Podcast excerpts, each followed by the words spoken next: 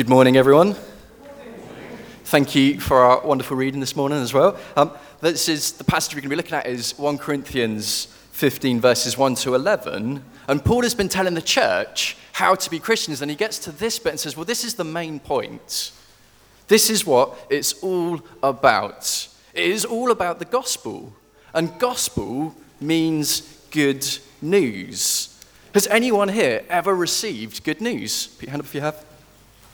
One or two of you. I'm sure more than one or two of you have. Has anyone here ever received good news? Put your hand up if you have. Fantastic. Put your hand up if you can tell me how you respond, what you do when you receive good news. Who can tell me what they do? Flo, you are right at the back. I'll tell you what, Andre, can you go around um, and be my runner and check that the mic is on properly? Because I don't know if I've turned it on properly.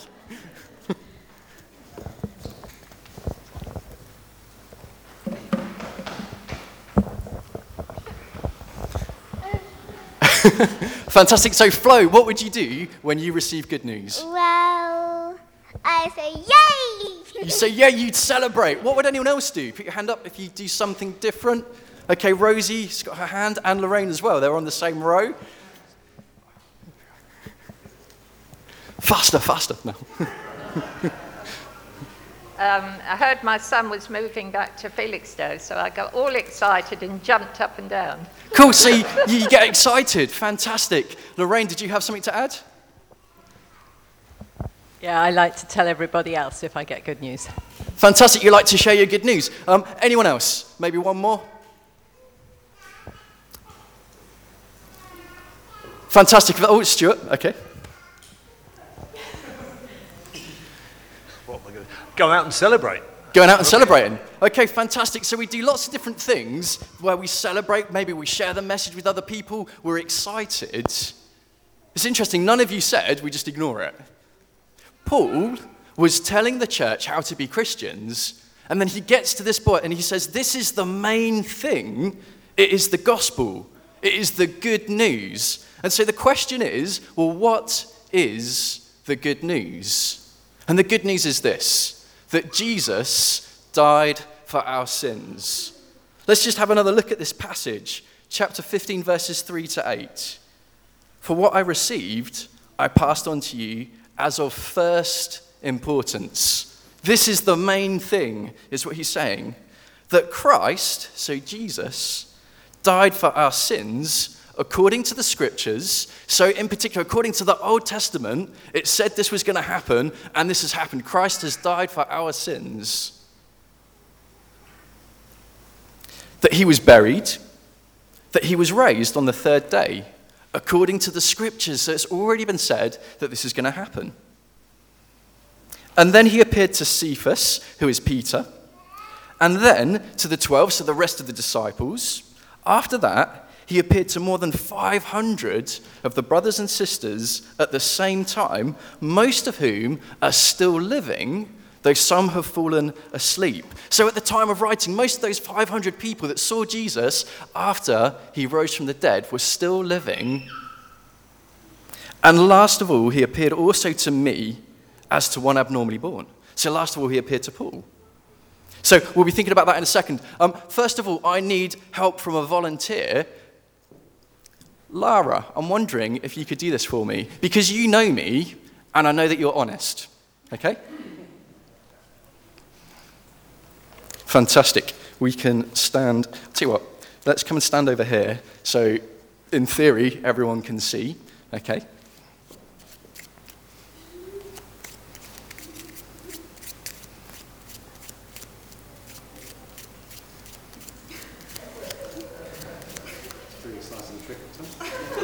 There we go. Lara, are you impressed? Be honest. You were impressed at that. Are you sure you're really impressed that I've shuffled the cards? You can be honest, you can say no. Are you impressed? Not really. No, exactly. And, and I understand why, because this is the beginning of the trick and we haven't seen everything that is going on. And it's interesting because a lot of people hear about Jesus and they're not impressed. Because they might hear that he's a good teacher, they might hear that he's a nice man, but they don't really see the full picture of what it means that Jesus died for our sins. So let's check this. Lara, can you tell me what card that is? Do you know? the king of diamonds. Okay, fantastic. Can you just hold your hand out flat for me? Yep. And put your other hand on top. Brilliant. So you've got the king of diamonds. Okay. What card is this? What number is it? Two. So it is the two of spades. Now check this. It is finished. Lara, are you impressed? Be honest. No. How about now? Lara, check it. Hold hold up, show people. Lara, are you impressed? Fantastic. Who, who else is impressed? Let's be honest. Okay, so for those of you who perhaps didn't see, fantastic, Lara, thank you for your help. For those of you who perhaps didn't see my card, switch places with Lara's. And it's interesting because we get impressed with that, and it's just a trick, it's not real. It's just a trick. But what Jesus did is real. And so I'm not going to ask the question, are you impressed with Jesus? The real question is, are you in awe of Jesus? And the reason is because the gospel is that Jesus died for our sins. Just like my card switched places with Lara's card, actually, Jesus switched places with us. The Bible tells us that we are all sinful, that none of us are perfect, that we've all done wrong, we've all disobeyed God. And the Bible tells us that the, the judgment or the penalty for that is death. And the Bible tells us that actually that is fair because of what we've done. That's the position we're all naturally in. But Jesus, like my card, switched places with all of those who put their trust in him, with all of those who turned to him. He paid the price, he paid that death it is finished. His last words on the cross. That swap is complete. That transaction, that payment is complete. So Jesus died for our sins, just like the Bible says. Jesus was buried and was raised on the third day, just like the Bible says. And that resurrection from the dead shows that God the Father accepted that payment. And then, not only that, Jesus was seen by more than 500 people after he rose from the dead, which shows us that this is true. So, why do I need to know this? And this is our second point. Well, actually, it is the gospel that saves. Let's read verse 2. By this gospel, you are saved if you hold firmly to the word I preached to you. Otherwise, you have believed in vain. Now, I'm going to need help from another volunteer. Um, fantastic. Do you want to come up? Daniel, Jack, 50 50. Fantastic. Um, what is this? First aid kit. Um, I don't know if you can come, maybe you want to come stand up here. I don't know if this works, or maybe Andre can throw you that mic. Actually, that might be better. Yeah. Um, so who might carry one of these around with them? A Paramedic. A paramedic, fantastic. And what might they do with this? Help someone. Help someone in what way? Would they be like, oh, oh you can cross the road now? Um, no, if they like broke something or something. If they broke something like a vase, or Their leg. if they broke their leg, they could fix them, they could heal them, they could make them better. Fantastic. Now, I want you to imagine there is a doctor coming down the middle here. They've got their first aid kit, they've got all the medicine they need to cure me, and we know that they've got the skills. We know that they've got the medicine that works, but I said, no, no, no, no, no. I don't want your help. I don't want your medicine, and I reject them. Is it going to help me? Mm, no. No, of course not. Is it a stupid question to ask? Yeah. Yes, of course it's a stupid question to ask because if there is a doctor coming down who is wanting to help me and I refuse it, even though the medicine works, we know it is going to do nothing for me. Fantastic. Thanks for your help, Jack. if you grab a seat, maybe you can throw the mic to Andre. And this is the thing it is the gospel that saves, but it only saves if you hold firm to it. The gospel only saves if you truly believe that Jesus died for our sins, that he was dead, that he was buried, and he rose again, and that you genuinely ask God to forgive you. then God, a little bit like a doctor, will make you spiritually well. He will make you spiritually healthy and he will save you. There's a bit of a weird term. What will he save you from? Well, actually, he will save you from the punishment of sin, from judgment. Remember the card trick? Jesus switched places with us. He took the death sentence for anyone who puts their trust in him. The gospel saves us from eternal death, or what we tend to call hell. And instead, we get given Jesus' goodness, his right standing with God. We get given Jesus' righteousness, and we get given eternal life in the new creation with God. Maybe you've heard this before. Maybe you've come to church because your parents bring you and you don't really want to be here. Maybe you've been coming to church one or two times and you know you don't really know what the Bible teaches. Maybe you've heard little bits about Jesus. Maybe you've been coming to church for years and years and years and years and years and years because it's the thing to do on a Sunday, but you've never responded to this message. If that is you, you're a little bit like me refusing the help from the doctor if I refuse the help from the doctor, like we've clearly been told, it's going to do nothing for me, even though it is effective, because I refused it, it will do absolutely nothing for me. Maybe, up to this point, you have refused Jesus because you either accept or you reject. Maybe up to this point so far, you've not accepted and you've rejected Jesus. Maybe you've rejected this truth so far which means so far the gospel is doing nothing for you. But the key words are so far, because there was one point when I rejected the gospel and it was doing nothing for me. But then there was a point when I accepted it, and then it is the gospel that saves. Check again, verse 2. By this gospel you are saved. Not you might be saved, not it could save. You are saved if you hold firmly to the word that I preach to you. And the word that he preached to them is that Jesus died for our sins, that he was dead, that he was buried, and he was raised on the third day according to the scriptures, according to what the Bible says in the Old Testament, but also what we now have in the New Testament as well. I guess there is time for you still to accept the gospel if you're here and you've rejected it so far. But the question is are you going to, or are you going to continue to reject it? For those of us who have accepted the gospel, they have accepted Jesus, and we hold true, we hold firmly to the truth, actually it saves us. Like I've said, we are no longer judged. We're no longer given the sentence of eternal death because Jesus has paid the price of death for us. Jesus has took our place. He switched places with us. So we can be fully sure that God has forgiven us, and we can be fully sure of our place with Him in eternity in the new creation, what we tend to call heaven. So the gospel is that Jesus died for our sins, and the gospel saves. But what does the gospel do for us now, you might ask?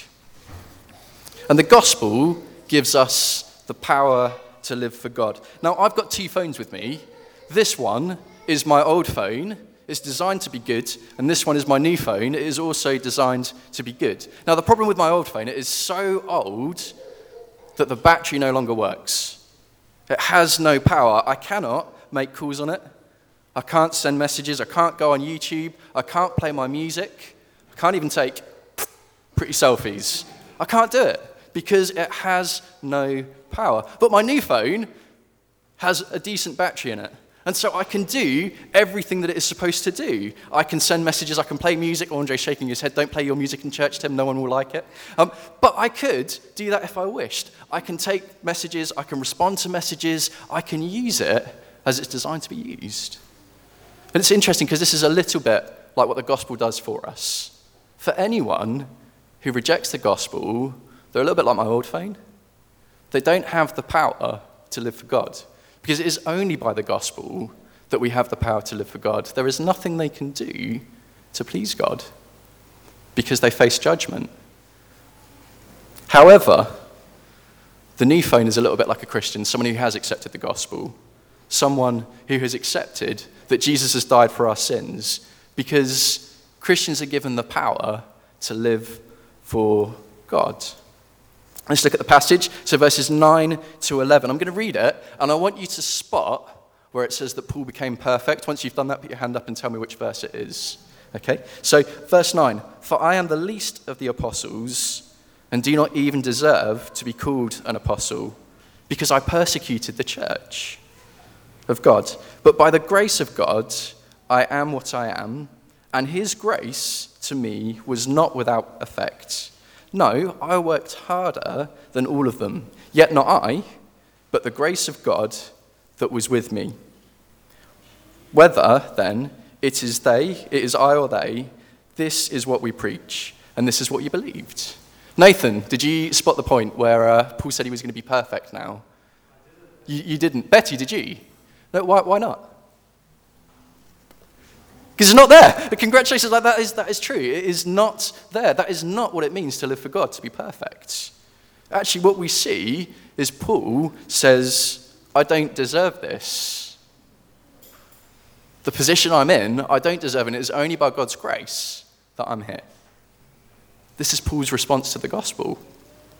To live for God is to be humble. And the gospel empowers us to do that. He says it is by God's grace his undeserved gift, his undeserved merit that has come from trusting the gospel that Paul is where he is in life, that he's been given the position that he is. We see that Paul is humbled. He wasn't saying, Look at me, look at me, look at me, how fantastic I am, look at me, look at me. He was saying, Actually, look to Jesus. Look at who Jesus is, and look at what he's done for us. Jesus has died for our sins. To have the power to live for God doesn't mean to be perfect in everything we do. Because, well, for anyone who knows me or knows another Christian, A, we know that's not true. B, the Bible doesn't say it, which is the main reason we know it's not true. But back to A, look at Tim, look at Andre, look at Liz, look at John, look at anyone who is a Christian. None of us are perfect. We know it from experience as well. What it means is that actually we acknowledge that it is by God's grace that we're forgiven that we're humbled because we know that there is no other way we could achieve it. We know that it is by God's undeserved gift from accepting the gospel that we've been given the position of forgiveness. That's when we can live for Him. And when we sin, we acknowledge that sin is sin, but we also acknowledge that Jesus is the one who died for our sins, that His death was sufficient, that the, the transaction, that the swap was there because he also was buried and raised, raised again, like the scripture says. And he was seen by more than 500 people, so that we know that it's historically true, but we also know that the Father has accepted that payment.